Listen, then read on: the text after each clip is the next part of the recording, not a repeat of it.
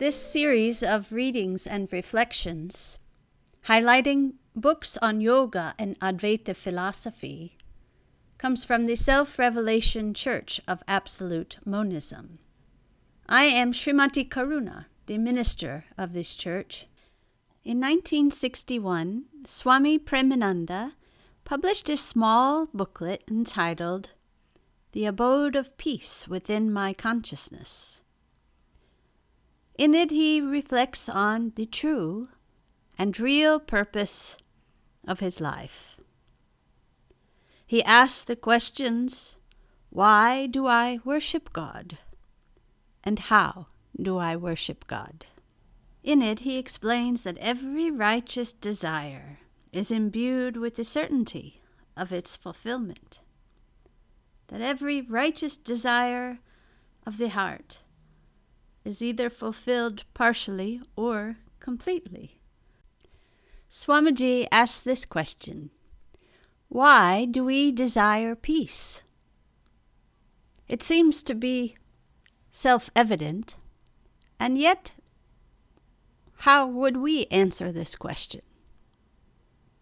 Swamiji explained that because peace is the basic substance of our being, it is a constituent quality of our spiritual self. It is the essence of the soul, and we long for that which belongs to us. We're never satisfied until we have regained that divine treasure of our soul. Our longing for peace is the most blessed yearning of our soul, and it is the most righteous desire of our being. We might also ask the question of what practical value is the realization of inner peace? Does it help us in the affairs and activities of our everyday life? How does it help us in our experience of sorrow and unhappiness? In spite of all the trials and tribulations peace affords us the acceptance of every endeavor in life as a blessing and a grace for greater self enlightenment and higher self unfoldment. With the realization of inner peace, sorrow is no longer a cause of unhappiness or grief, but rather it is a blessed source of inspiration and illumination.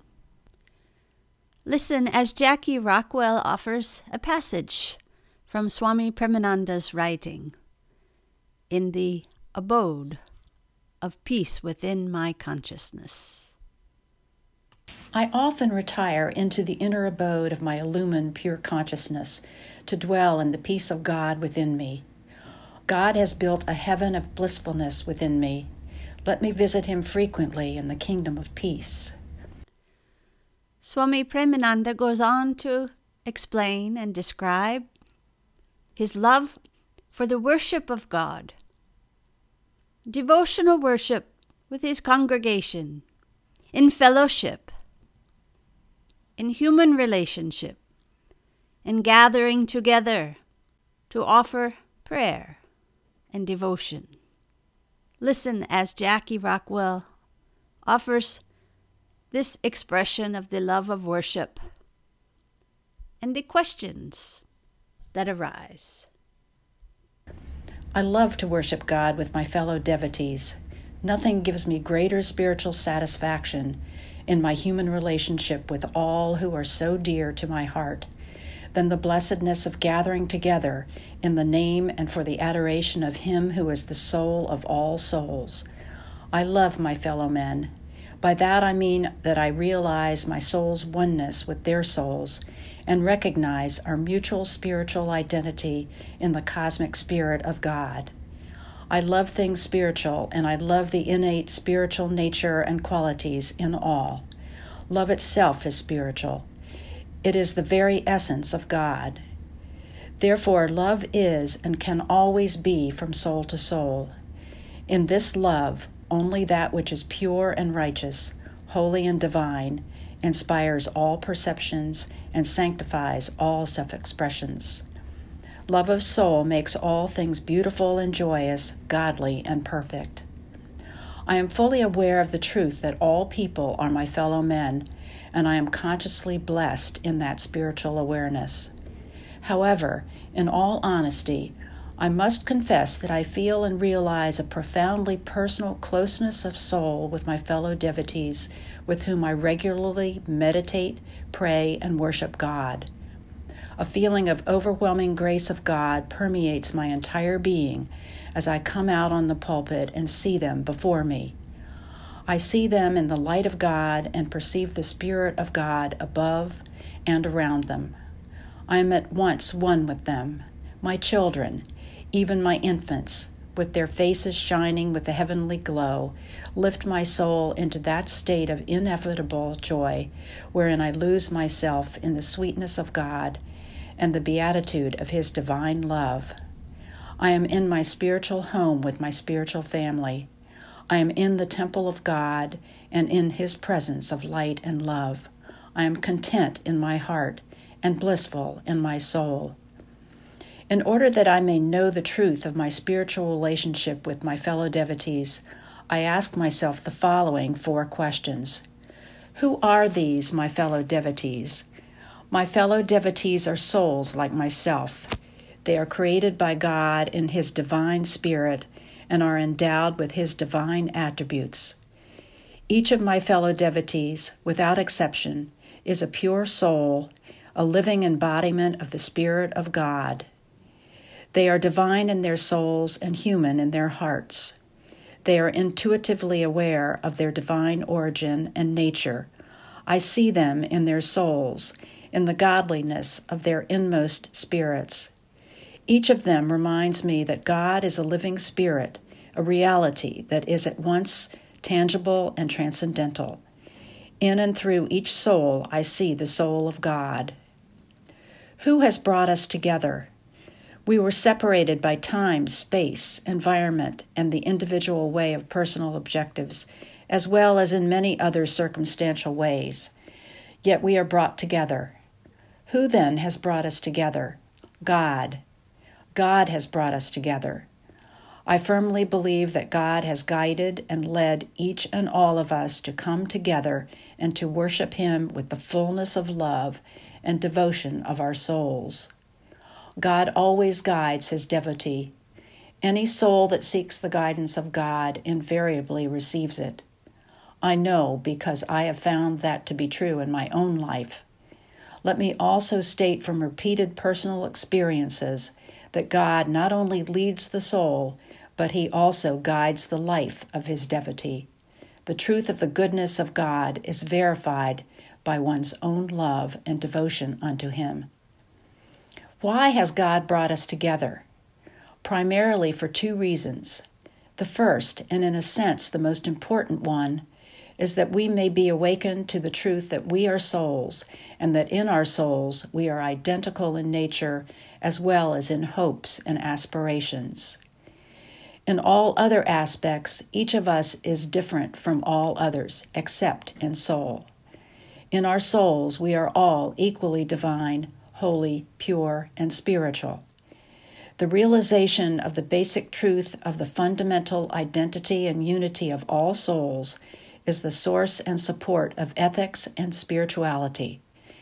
In our souls, we are not only one with God, but we are one with our fellow men also.